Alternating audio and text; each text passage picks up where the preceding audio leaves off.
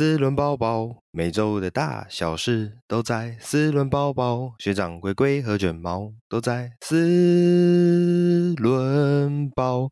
嘣嘣嘣嘣嘣嘣嘣，当当。好，大家好，我是蜜龟，我是卷毛，我是学长。那这礼拜首先要带大家介绍的是。Subaru 在日本当地推出了 Forester，也就是我们熟知的森林人的小改款。那这个小改款呢，其实主要是针对在前脸的部分有比较大的呃外观设计上的变更。那这次这次这个小改款在前脸的部分啊，主要我觉得最主要可以最明显直接感受到的差异，就是在头灯的地方。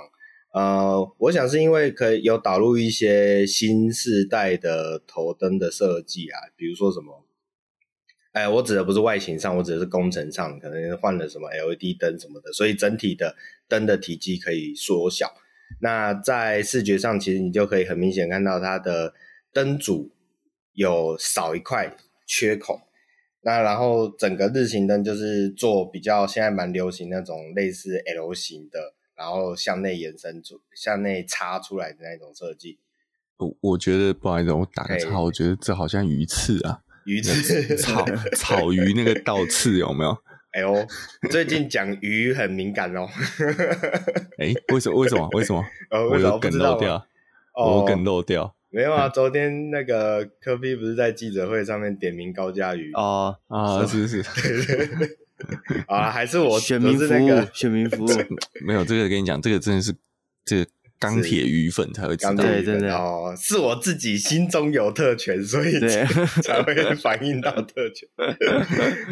OK，啊，我们拉回来，所以头灯比起上一代来的体积上更小一点，但是日行灯的位置则是留着，呃，留在原本的地方了，那所以。整体的视觉感有比较锐利一些。那除了头灯以外，再来就是它的中网，中网的设计。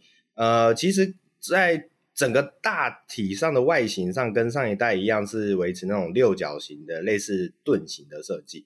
不过在盾形之中的那个格栅的部分呢、有做更为明显、更为明显的那种呃。视觉强化的感觉，所以整体来说，格栅的设计会比起上一代更为有动感，更，也更为鲜明一点。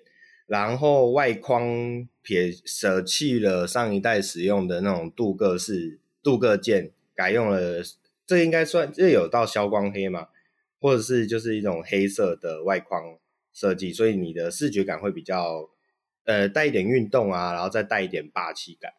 那在下方的进气口也是有呃一定的跟动，那主要其实就是大概在前脸的部分啊，那车尾的部分其实就没有太明显的变化。那内装的部分其实我们之前有聊过啦，就我们也觉得 Subaru 可能现在并没有太多心力在内装上有巨大的变更设计的，嗯，就预算不足，对预算的问题，所以这一次主要其实就是在于内装的。呃，我们算讲说是皮革皮革的变更，双色的皮革变更的一些稍微小小技巧，提升室内质感的方式。对，然后另外也有新款的前方广角镜头啊，然后一些最新的韧体啊，来提升 EyeSight 系统本身的一些功能性。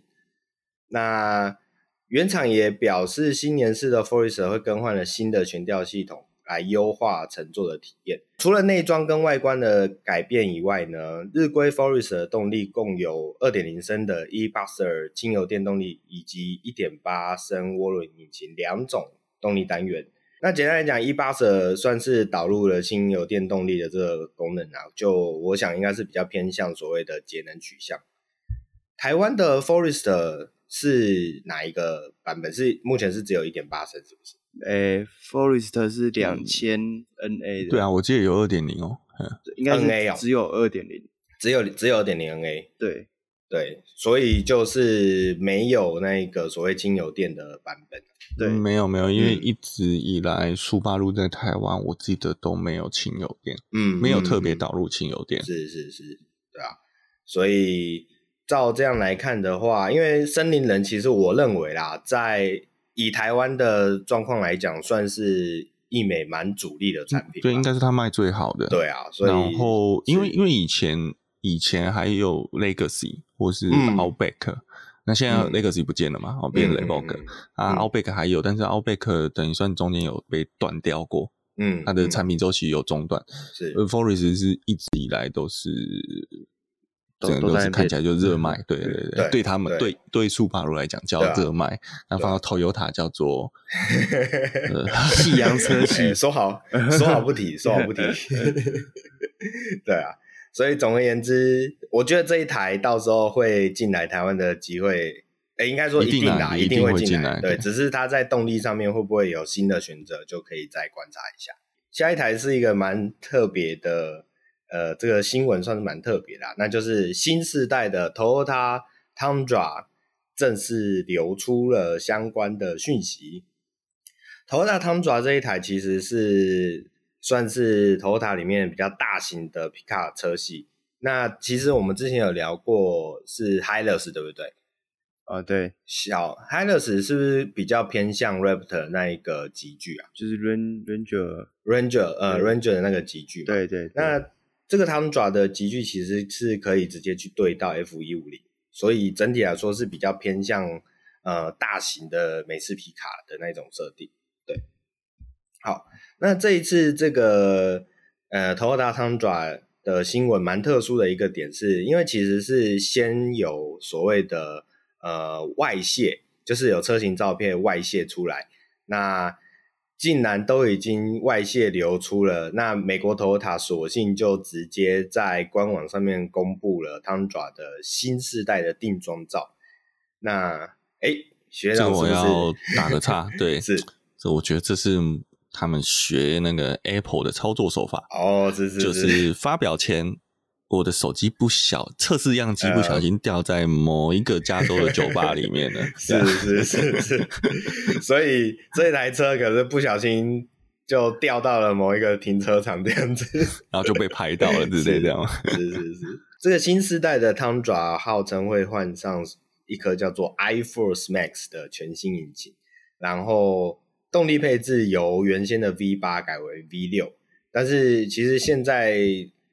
即便是大引擎都有当三型的趋势吧，这样看起来，因为我们上次不知道聊到哪哪一台也是有类似的状况。那个 Benz 的 C 系列以后只有四缸，没有六缸。对对对，也是，就是搭配一些其他的技术去增加引擎的，就它的输出不会变小，对对，但是整个规格就一直开始在缩减缩减。是是。那这一台 Tundra 的整体设计，因为我其实没看过它上一代的车型啦，但是以这一代的车型来看，就是很非常美式肌肉的那种皮卡的既视感。那在车头的部分啊，跟一般的美系皮卡比较大的差异，就是美系皮卡通常都是使用那种镀铬件，然后很大面积的镀铬件，但是这一台则是使用了很大面积的黑色。就跟刚刚我们聊的 Forester 有点类似，对，就是在这个整体视觉感比较不会有那种，诶、欸，那个叫怂怂吗？也不算怂啦，但是就是少了那种亮亮的感觉，可能整体视觉上又比起我们以往的印象比较更运动、嗯。我觉得对对，就是你讲的运动感啦。对对对，因为现在镀铬感觉是比较偏以前我们在找讲比较 Premium Car 在讲，对，没有应该在讲。往奢华风走的时候，才会用镀铬。对对对，但是用太多了就变怂。是你刚刚所以你刚刚用的字眼其实也一点都没有错。那现在讲呃运动就是所谓黑化，你看像 B N W 啊、Benz 啊，他们都会出什么夜色版啊之类的，或者是什么特别的版本都是黑化的，是边条。那甚至做消光啊，以前的以前黑化是做亮面，现在甚至现在黑化是做消光。是是是是。我觉得消光反而才是厉害，就是你消光，你要做的是有质感。对，消光要消光的对，在对的地方，而且消光的那个、嗯、那个幅度，我觉得很重要，因为很多太反正消太多，是你会觉得像塑胶，就是就会像是没有，就我们会常讲改装件的那外观改装件的那种素体的那种感觉。对对对，就好像是没有设计过？没有，对，嗯、呃，就还是一个 Maga，这个对对对，嗯，简直是参考用的，并不是一个完成品的感觉。嗯、是是是是是，对。好，哎、欸，我我更正一下，这台汤爪应该是比 F 一五零还要更大，它的对手应该是 F 二五零。哇，那很大一台，拉到那么大一台，因为 Toyota 在美国有一台 Tacoma，Tacoma 才是 F 一五零的主要对手。那那那这台我们在台湾铁定看不到了。是，我听说过去有外汇商引进，嗯，对，就前几代的时候，但是很少，因为这个尺寸那那对啊，外汇商引进那个位数了，对对对，不会大量。六米多的车厂，真的在台湾应该是很不好开。六六米六米，干脆去买小巴了。对对，但是就就看需求啦，需求对吧？不过用这这种货斗的形式在台湾。如果你真的要用到货斗，通常都还是直接直上货车啦，对吧？直上传统货车？所以这真的是可能真的是有钱人的玩具才会考虑这一台吧。如果我假设在台湾的话，对吧？总而言之，它的外观是非常的霸气啊，然后它的正面的大口也是呃，跟以往头塔的车子给我们的印象是完全不一样的。所以有兴趣的可以去搜一下它的外观的样式。对，那目前刚动力单元哥就是刚刚有聊到的，就是啊这一颗叫做 iForce Max，是估计会是一具双涡轮增压的 V6 引擎，以取代现行款式的5.7升 V8 引擎，动力输出有机会超越原本 V8 的381匹马力以及55.5公斤米的扭力。对，总而言之就是一个呃，因应美国市场的 TOTA 产品，美规美规皮卡。对吧所以至少是跟大家分享一下这个诶、小插曲，因为主要还是因为流出这件事情。对，好的，接下来下一台这个就不是流出咯，这个就是真真正正刷新新纪录，这个是全新高性能版的 Porsche Cayenne 挑战纽柏林，那号称是目前所谓最速修旅车。对，那这一台 Porsche 凯宴嘛。呃，他这次的成绩在纽柏林的成绩是七分三十八秒九二五，完成赛道全长二十点八三二公里的单圈挑战。那这项记录经过纽柏林机构官方认证，刷新了运动型休旅车、越野车、箱型车以及货卡集聚在诶纽柏林北环赛道的单圈记录。你刚刚说七分几秒？七分三十八秒九二五，哦，那给大家对照一下，就是大概九九一最入门的版本大概是七分三十七秒左右，嗯，所以所以它是跑得跟九一一样快的马凯诶凯宴，凯宴是，不过它。有它，我记得它这台是有改的，并不是哦，不是不是原装量产，对，对，它还是有一些调整，嗯。但是应该会是试售，应该说现在还在。应该这样讲，就是说你你买一台试售的，嗯，你有钱改得出来啊？是是是是，你可以达到这个水准，并不是那种所谓叫真的是厂车厂车破纪录版，是是了解，就就会外面买不到。嗯，不过如果看到这个数字啊，我其实会蛮好奇，它有没有诶，像龟龟这边有没有乌鲁斯的之前的记录？或是其他同家的也是修旅车款的，可以做个比较。但是修旅车，我觉得既然官方认证，它应该还是比 Urus 或是其他的快吧。我们当然自己、啊、自己车商自己试驾没有做记录的不算。是是是，是。但其实讲真，它已经可以跟九一一去比拼，而且还是比较新时代的九一一，我觉得已经算很厉害了。嗯嗯嗯，对啊，毕竟修旅车天生就是有一些。呃，在动态性能上有一些弱势的劣势，对对对。但是以这样的劣势相比之下，刚刚好像讲只慢个一秒左右而已嘛。嗯，对对啊，算很厉害，算是蛮强。原厂没有公布乌鲁斯跑纽柏林的，应该是了解跑出来不尽人意，有可能啊，嗯，或者是跑出来想要吓吓人家，像曾经那个 Volvo 的 S 六零。就 Polestar 就跑了一年之后才公布，对对，跑了完一年之后才公布数字。嗯嗯嗯。然后他的意思就是，我跑这个不是要跟大家比，我跑这个只是要调整我自己的车子，所以觉得没有必要公布。嗯嗯嗯。讲是这样讲啊，我觉得是因为可能也是当时跑出来就是怕人马上就迎人热战，所以吓吓人家这样子。是是是，对。那就就像刚刚学长有提到，这一台车算是一个特别，也不是说特别啊，就是它是一个特别调整，有调整过，对对，特别调整过的车款。那凯宴的生产线副总 Stefan Weckbach 表示。全新高性能版凯宴具备顶尖性能，这刷这辆刷新记录的全新凯宴以凯宴 Turbo Coupe 为基础打造，然后在研发的过程中更加强化这部车的行路表现，并且透过更系统化的设计，全面的极大化的提升整车的动力表现。所以。刷新纽柏林北环赛道的最速单圈记录，印证了这部高性能 SUV 的性能表现，同时保有凯宴车系兼顾舒适性以及日常使用机能的全方位优势。那翻译过来就是修理车真好卖。对啊，啊所以总而言之，这种产品我相信不会不会更少，只会更多啦。对啊，嗯。不过我这边想要提一下，就是为什么大家都在讲纽柏林？呃，可能听我有听我们节目的的听众也有讲听到很多次，我们讲到纽柏林，就德国德国那个绿色地狱那个赛道。对，呃，就很奇怪，为什么赛车的我们在讲。破时间记录，全部都跑去纽柏林指标赛道。有一个很大的原因，是因为纽柏林它这个赛道非常的特殊，嗯，它长度就到呃，我们纽柏林有分北环跟南环，对，那我们常见听到大家在跑这个什么六分钟起啊，六分钟算超快哈，七分钟啊这些以上挑战这些记录的，这个都主要是在讲北环，因为它第一个它够长，但是它够复杂，嗯，然后它高低差有够大，所以其实它可以涵盖到。呃，各种不一样的赛道特性，嗯嗯嗯嗯，所以其实你在开纽柏林，不不像我们在开比较短的赛道的时候，你你像力宝二三弯，你大概大概排开个几次，你应该就脑袋瓜就有印象了，对这个赛道就有印象。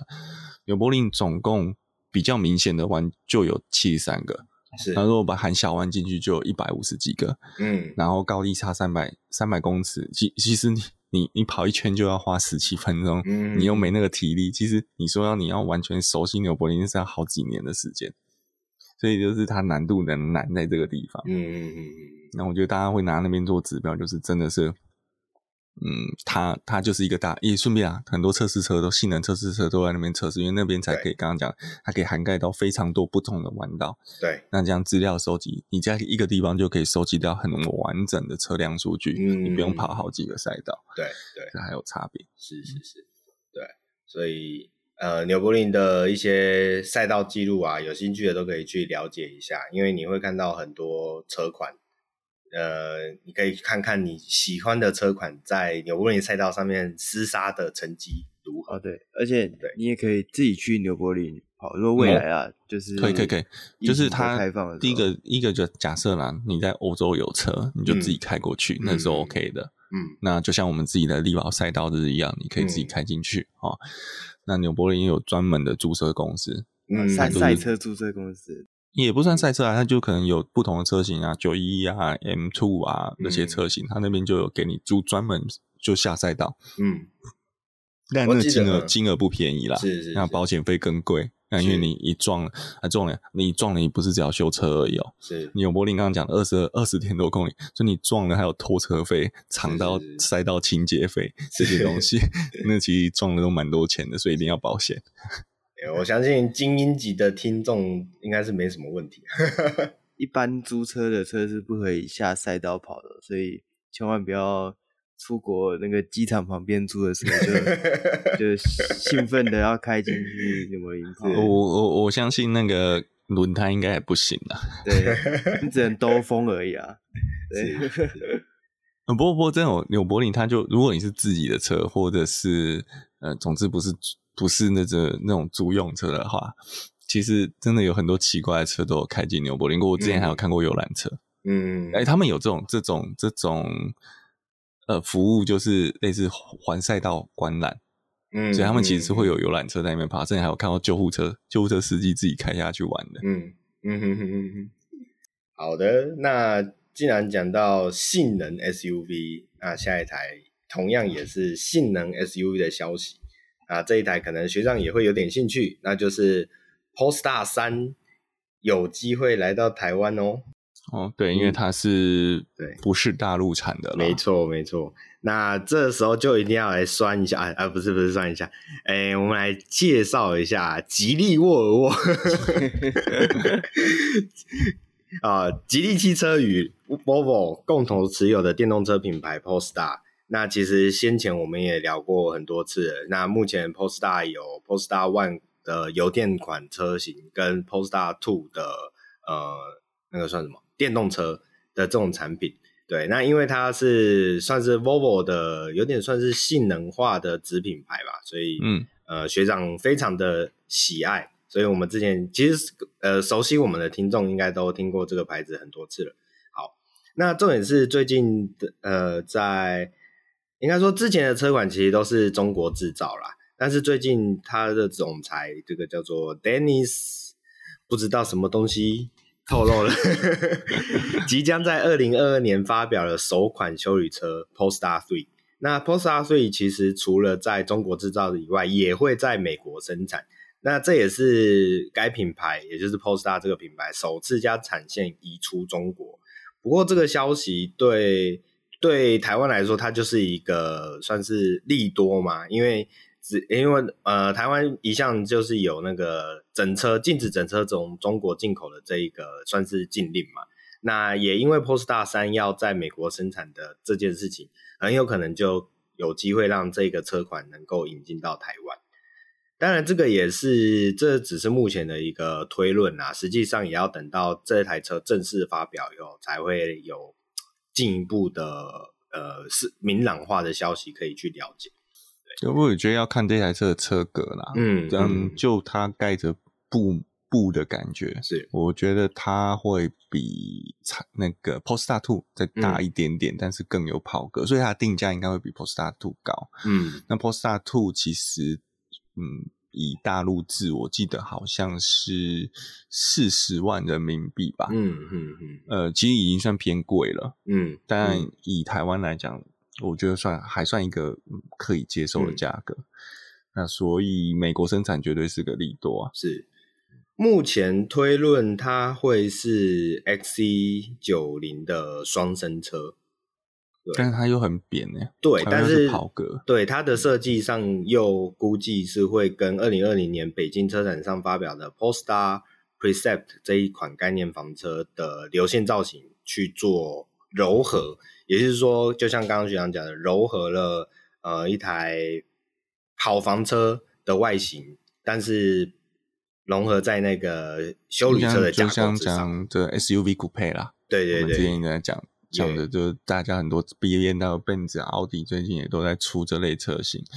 但是如果它是以基于 SC 九十的车格的话，那价钱又因为它是 Polestar 定位，它的价钱就。不太可能低于 SC 九十，嗯，没错，所以我觉得应该会落在三百五十万左右，嗯，所以是在那个奢侈税线的下方啊，当然当然会在下方，因为 Volvo 现在没有一台任何一台车顶到奢侈税，奢侈税四百多万，是是是，嗯，呃，再加上啦，Volvo 在台湾应该说呃非双 B 以下的品牌，在台湾原则上都是。嗯在这个级距就是给你大满配了，没有什么要选配的东西，是是，是，是，所以它应该都都配好，而且 Volvo 的特性也都这样。通常，呃，就算是 Polestar，你坐进去，应该就跟现在的叉 C 九十或叉 C 六十那个方向盘座位看起来就是一模一样。是是是是，那就是 Volvo，嗯，只是 logo 换掉而已。所以学长有机会，呃，正式入主。Polestar 吗，Polestar Three 不会不会，因为他是休旅车，因为他是休旅车，没关系，我们还有我们还有一年的时间可以慢慢来说服一下。长得像跑车的休旅车，它还是休旅车，它还是休旅车。没有，就像我那天说那个那个我看到大陆节目说，什么叫做轿跑车？就是叫做跑车，但不是跑车。这个真的厉害。OK，好的，那一样是惊天地泣鬼神的车型。那这一下一台我们要聊的是，快速聊一下这个 BMW 的大七伪装车现身。不过这个大七伪装车令人惊天地泣鬼神的地方在于，它那个前鼻孔啊，大到那个它把车牌直接镶在引擎盖上面，它好像是用贴的诶，对，看起来好像是用胶带贴上去，对，有点像是用胶带贴上去的，对，就是这这个它的位置啊，它就直接把它贴在我们熟知的保杆最上方啊，然后那个地方等于是直接跟呃引擎盖相接的地方。那如果你是 B N W 的熟悉的车迷的话，那个其实就是传统 B N W 的那个 logo 的位置，logo 的位置，对，直接在上面用胶带把车牌贴住，直接贴在那个位置，还蛮特别的。嗯，我这个用台湾交通乡民的说法叫翘牌，翘牌是，因为它的角度是不是直的，它角度是斜的，是是是是，对。那在大牌的下方啊，就可以看到，就是一样是那种。诶，非常大型的前网设计，然后在下半部还有一些直栅，比较也是大蛮大的直栅。那整体目前来看，它因为它还是蛮多伪装啦，所以也许也有可能，也有人推测这是一个原厂的一些隐藏手法，当然不一定，就是现在都还不能去确定。对，不过没有意外的就是下一代的大七一样，就是使用大鼻孔之术。继续惊天地泣鬼神，我我觉得应该是啊，因为你看我们前一阵讲的 i 叉或者 i 四，其实都鼻孔也都超大的。对对对对啊！其实我前昨天有在路上看到那个新世代的，应该是四啦，四系列。呃，实车看起来其实没有这么。不美观，糟糕，你被洗脑了，被洗脑了。哎、欸，有有，就是真的看久了，可能也就习惯习惯了。对对对，啊，还可以，还可以。只是只是，老实说，我还真没有印象它，哎、欸，大牌是放在哪里？就是我看到那个当下，没有，就是放在鼻孔中间啊。就是对我的意思说，对我的意思说，那里应该很明显，应该会印象深刻。但我其实后来事后想，哦、有有可能因为跟有点，我觉得有两个原因，嗯、因为有可能跟那个车色有关。假如它是黑白车色，哦、那车牌是黑白，你可能不会太突兀。哦，对，这是第一个可能性。第二个可能性是你的潜意识已经被惊呆、被惊 吓，所以你没有办法去判断车牌在什么位置，已经被震折住了。对对对，也 有可能他没有挂前车牌啊。哎，这个应该，这这我就不好说了。OK，好，那接下来最后一条算是一个额外的小新闻，跟大家分享一下。那我们一哎，这这边要提一下，就是以下开放厂商事后联络，我们帮你业配。对对，我们这个这其实这个礼拜要尾业配的，就是诶，在一三展，二零二一年一三展。发布的 Forza Horizon 5这一款游戏正式发表了。那 Forza Horizon 5其实在中文的话，大概就是什么极速系列嘛，水平线，我有点忘记，因为其实我对赛车游戏地表线。还是地平线，我忘记地平线。地平线。竞速哦，极速竞速地平线五。不好意思，因为我其实没有什么在玩赛车游戏啊，应该说我一直很想玩，但是觉得赛车游戏真的要入门是有点困难。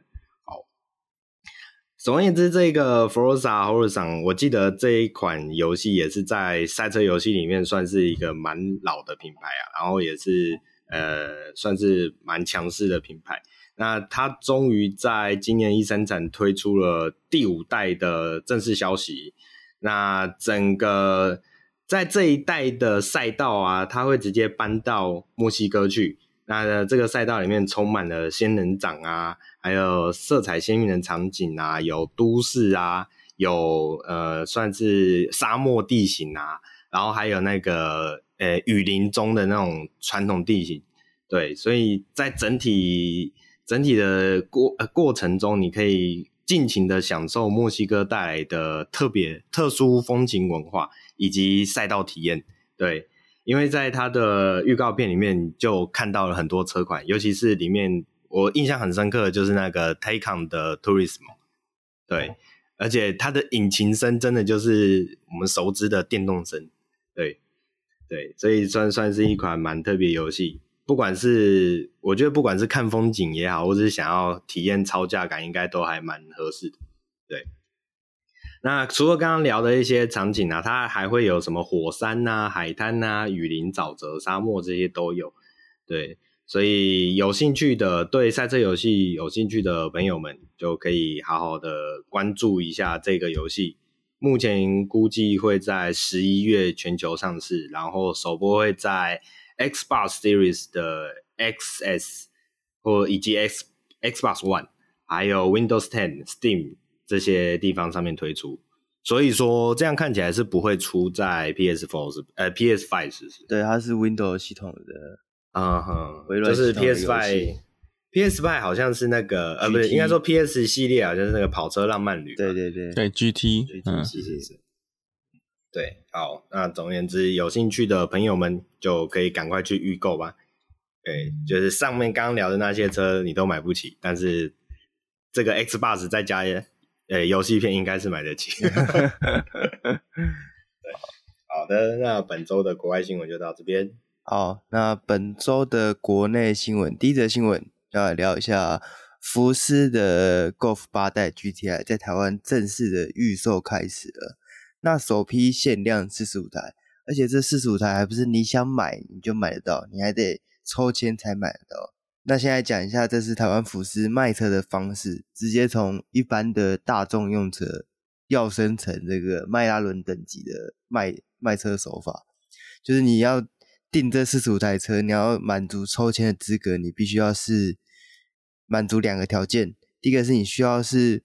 福斯人礼遇计划金卡的会员，然后第二个是现任的 Golf GTI 车主，或是你拥有两台 Golf，你才有这个资格去参加这个抽签的仪式。那这是 Golf 八代 GTI 的，它这个是特别版啊，它是一个热血魅力版，它的价钱是一百六十九点八万。那其实这个售价已经接近了七点五代的 Golf R 的价格。应该差十万左右而已，呃，二十万，二十万，差二十万。呃，之前是一百八十九，哦，一百八十九，哦，一六九一八九，对，差。但是它终于是一个很大的 gap 啦，因为之前 GTI 大概是一百五嘛，对，对，然后后来有出那个 Performance Pure 就是一百三十几，呃，那时候对应 Focus S，呃，Focus S ST 的时候，对对对，对，所以它等于一百七这边是以前是没有的，对，就是一个 GTI 的新高价。新高新高度，我刚刚听到第一个条件，我就觉得这好像那个电动在氪金，有吗？啊，你要先氪金氪到一个等级，才可以参加什么特殊活动。对对对，那这是动力部分，它是用 EA 八八八 GN 三的这颗引擎，然后嘛，哎，等一下，GN 三，对啊，是 GN 三啊哎，卷三 Evo 四，对对对，GN 三，然后动力是两百四十五匹。扭力是三十八点七公斤米，然后搭配七速的 DSG 变速箱。那首批的这个版本还多了 Harman Kardon 的音响系统、抬头显示器跟 DTT 主动式底盘控制系统，也就是这个电子的避震器，就你可以从车内直接做选择。对，那除了 GTI 的版本之外，一般车型也将导入一点零的。E TSI 跟一点五 E TSI 这两种动力，那有一字，所以它都是有搭载四十八 V 的轻油电系统。那最大马力是一百一十匹跟一百五十匹，然后同样都是七速的双离合器变速箱，但这边的七速双离合器应该是干式的，那前面的 GTI 就是湿式的。对，那另外 Golf 法律样也就是旅行车的版本，同样会导入台湾。那目前看起来是只有一点五 ETSI 的设定。那我自己在看这次台湾服饰的策略，我觉得 GTI 的价钱一下到了一百七十万，我觉得是还蛮有挑战性的啊，也让我更期待之后 Golf R 的价钱会不会到两百二十万？会，我觉得也会。对，因为这个集聚的问题，嗯，然后再加上我觉得在台湾进来应该会直接带 Performance Pack，然后就。就是就是那个甩尾模式，个、嗯、对对对，它不应该不会给你有一个加价购的这个概念。嗯，对，那就等于是超越 Tiguan R 的售价了。一直以来都是啊，因为 Golf R 就是就是就在福斯就是最高阶车型，性能之上还是对，因为你撇除 Arteon 进来以前，最高车价就是上一代的 Golf R。哦，它比帕萨 Variant 还要贵。嗯，确实。哦，那显然是福斯打算把整体台湾的车价都往上拉。对，就 Golf 带领着各个车系，大家一起提升，从平价品牌。可是，一点零的那一颗是不是会稍微往下拉？一点零我觉得不会，嗯、不会之前就我觉得会维持现在的，会维持现在的价格带。嗯，对，而且它多了轻油电诶，它不涨价就已经是、哦、对佛心来着，你还想要它降价？你你看，其实以 GT 来讲，如果七点五代到八代，呃，抬头显示器啊、音响啊，跟我觉得最主要的差异的价格应该是电子避震器啊，嗯、所以有有可能，有可能会不会它为了竞争力后面。Golf 8的 GTI 还会出一个，就像之前 Performance Pure 的版本，对，没有电子避震器，然后拔掉一些，这个 maybe 就是拔掉这抬头显示器，然后它回到大概约略一百五十万上下的价格带。我觉得蛮有可能的，因为它终究是要打一个市场，因因对，然后因为它不出这个的话，它没有办法承受来自于一样来自于 Focus ST 的竞争嘛，你 Focus ST 在台湾卖的那么好。嗯，诶、卖的才一百三十几，其实你本身就已经是有价钱落差了，对啊，落差又这么大的时候，大家就会多想一下。好，那第二则新闻呢，同样是大改款的车款，是宏达大改款的 Fit，也是在台湾预售开始了。那目前看起来是会有一点五升的汽油引擎跟油电两种版本，预售的价钱是七十六点九万跟八十六点九万。那一点五升的汽油引擎是一百二十匹的马力跟十四点八公斤米的扭力，那油电呢是一点五升的汽油引擎搭配了两具电动马达，那综效马力是一百零九匹跟二十五点八公斤米的扭力。那目前看官方的数据，两台都是有搭载这个 Honda Sensing，不过并没有全速域的 ACC，连盲点侦测都是只有油电版才有，入门版是没有的。那这台车，因为我们应该前面也聊过不少次啊，不管是从它的外形啊，然后内装，我们都先前都有提到。那其实因为它已经在国外上市，算是蛮久一段时间，至少半年，接近三季的时间了。那现在才登场台湾，我觉得以它的产品力跟价钱来讲，我觉得还是以欧洲品、欧系品牌的配备会比较齐全，像它的最。直接对手可能是 Polo，然后或者是 Skoda 的，诶，未来会上市的 Fabia，或是现在的 Kamiq，我觉得配备都相对比较好一些，而且价钱也是相同。但是对于台本来讲，应该是台湾本田出什么，然后台那个本田粉丝就买什么，应该基本上也是卖爆啊，就是不用太对。太担心的。那质感呢？我们就等到七月，听说七月就会有车可以看了。到时候再跟跟大家分享一下，它实车在可爱的小车现场看起来到底是长什么样子。好，那再来这个新闻呢，是 Kia 小改款的 Stinger 也是开始预售了。那目前呢，原厂有三个车型编成，是两千二点零涡轮的 EX 一百四十八点九万，跟二点零的 GT Line 一百七十八点九万，跟三点三的。GT 四传两百二十九点九万，那前面两个车型呢，就都是前驱搭配二点零升的涡轮引擎，两百五十五匹的马力，三十六公斤米的扭力。那 GT 版呢，就是三点三的双涡轮增压引擎，是 V 六的，然后四轮传动，三百六十六匹，然后五十二公斤米的扭力。那不管你是买哪一个车型，它都是搭配八速的手自排变速箱。那其实这台车的各项的配备其实都相当完整啊，就主被动安全也是有 Level Two 等级的驾驶辅助系统。那外观跟内装其实也都非常漂亮，就是我觉得它的车看起来有点像是欧美混血的感觉。就你从外形上看，它几个这种美美系房车。我会说它跟道奇的 Charger 其实长得还蛮像的，就整个设计感，但是它的内装质感又有欧洲车的感觉，所以其实就是外形上是好看的。对啊，简称杂种。啊，对对对，那但错就错在它虽然有了一个就是欧美混血的外形，但它骨子里还就是一个韩国人。所以他这次在台湾就是会非常的难卖，呃，不仅是韩国人，他也是小众的那个。应该说，它不是车的问题啊，是品牌是牌子的问题的，对，嗯、品牌市场定位。对对对，所以就是车子本身是好的，嗯，对，这是好的，也是好看的，对，嗯，我从来不质疑现代集团的这个产品车辆设计功力，对对对，但是错就错在它的品牌在台湾这。其实我真的觉得 Kia 的。中型房车真的都还不错看，对，就是还蛮美的。我觉得这这几年的现代真的是现代集团啊，它的车型的设计真的是越来越好。撇出内装稍微老气一点，因为它的内装比较偏上个时代哦，对。但是外观上，我真的觉得它有把那个科技感跟动态感做出来，嗯，做出来，嗯，对，而且真的是蛮美的啊。你觉得你看到一台这么大型的房车，加上我记得它车尾好像不是。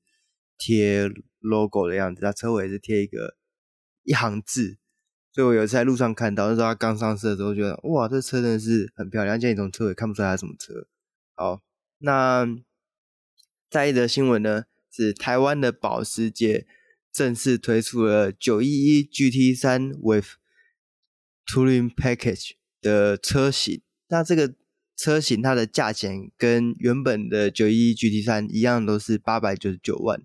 那这两台车最大的差异就是，原本的 GT3 是用固定式的尾翼，那这一台就是我觉得它这个设计就是比较你可以日常使用的 GT3，它就改为电动升降的这个尾翼。那现在大部分的保时捷的车款都是使用电动升降的尾翼啊。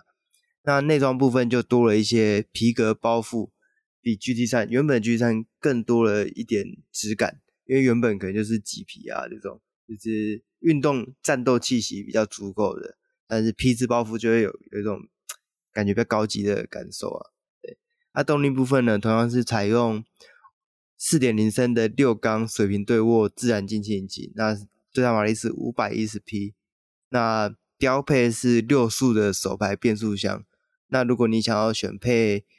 七速的 PDK 的话是不用任何费用，你可以直接选。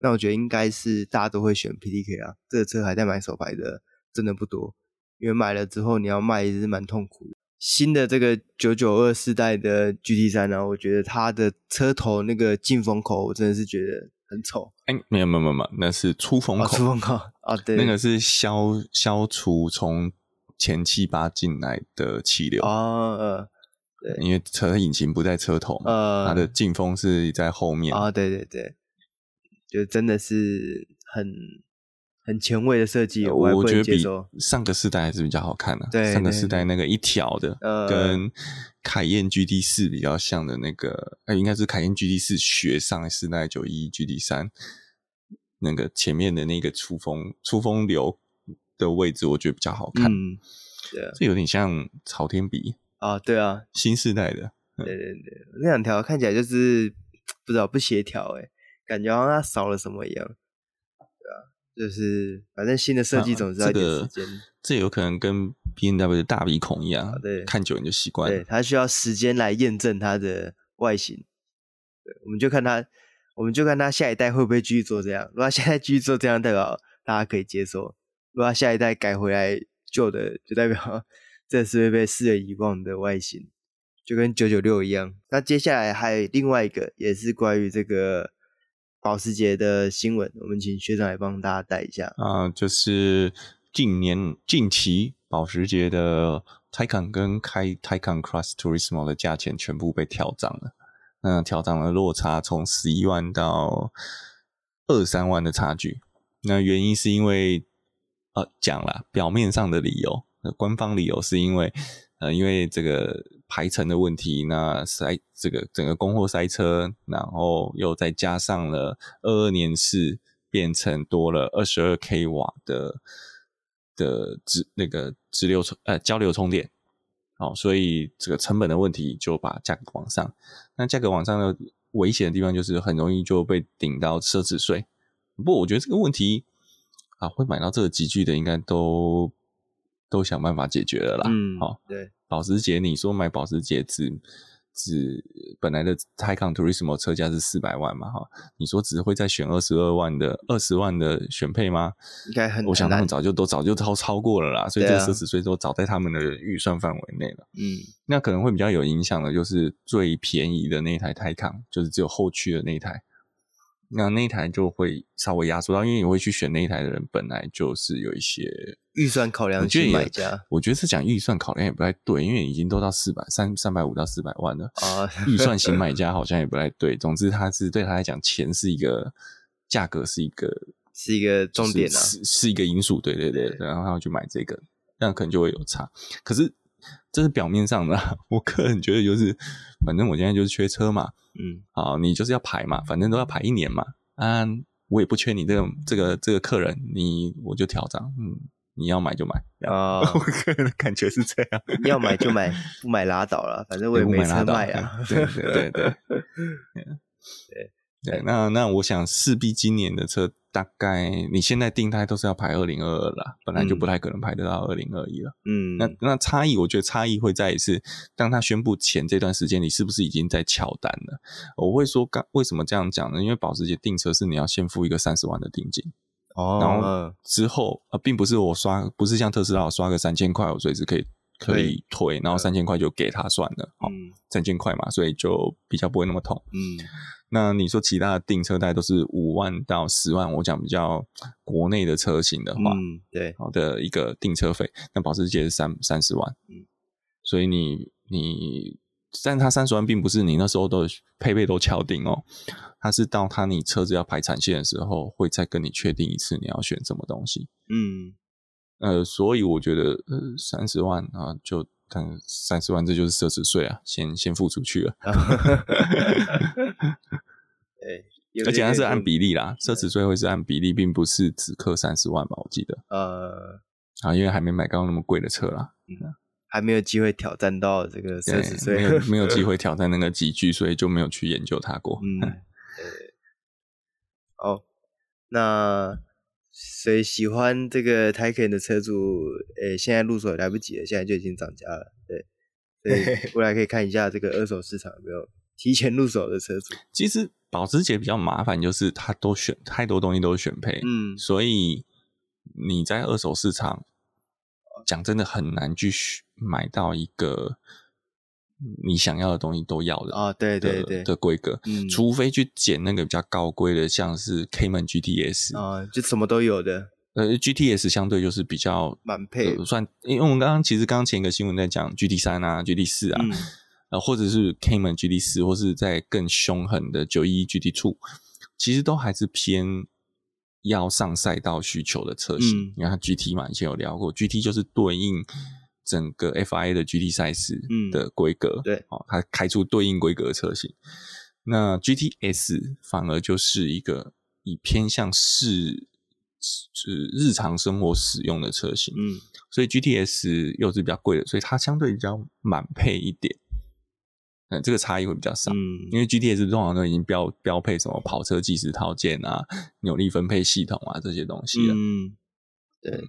对，那你大概要再加选的就是 之前聊过那个防眩后照镜，哦，防眩光后照镜啊，对，呃，什么电折后照镜之类的，嗯，对，或者是那个 keyless 都是要选的，嗯，哦，对对对，我通常在那个集聚的车主，我想他二手大概他当时买车的时候应该都选了啦，嗯，那首批购买 Taycan 的车主就幸运了，你就跟到了一波，以后你的二手车价可能就会往上一点点。因为车价变得贵，所以你看之前讲那个什么早买早享受，晚买享折扣，不一定哦。对对，这个事情，这个世界不是这样运作的。嗯，有有钱人的世界跟我们想象的不一样。对对对，没错。好，那本周的新闻就到这边结束了。那喜欢我们的朋友记得按赞、订阅、分享。那 Apple Podcast 帮我们评个分、留个言。然后现在虽然我们录的当下，目前的台湾的疫情确诊人数都已经低于这个两百二字头，大概都在一百多上下。但大家还是千万不要掉以轻心，还是减少出门，然后口罩一定要戴好，然后跑山不下车，不要聚集。对，如果真的很想跑的话，就绕一绕就赶快回家了。对对对，对，以免这个我们大家喜欢去的山路变成警察常常去关注的地方。这对不管是当地民众还是喜欢跑跑山的朋友都不是一个好事啊。对，好，那我们下个再见，拜拜，拜拜。拜拜。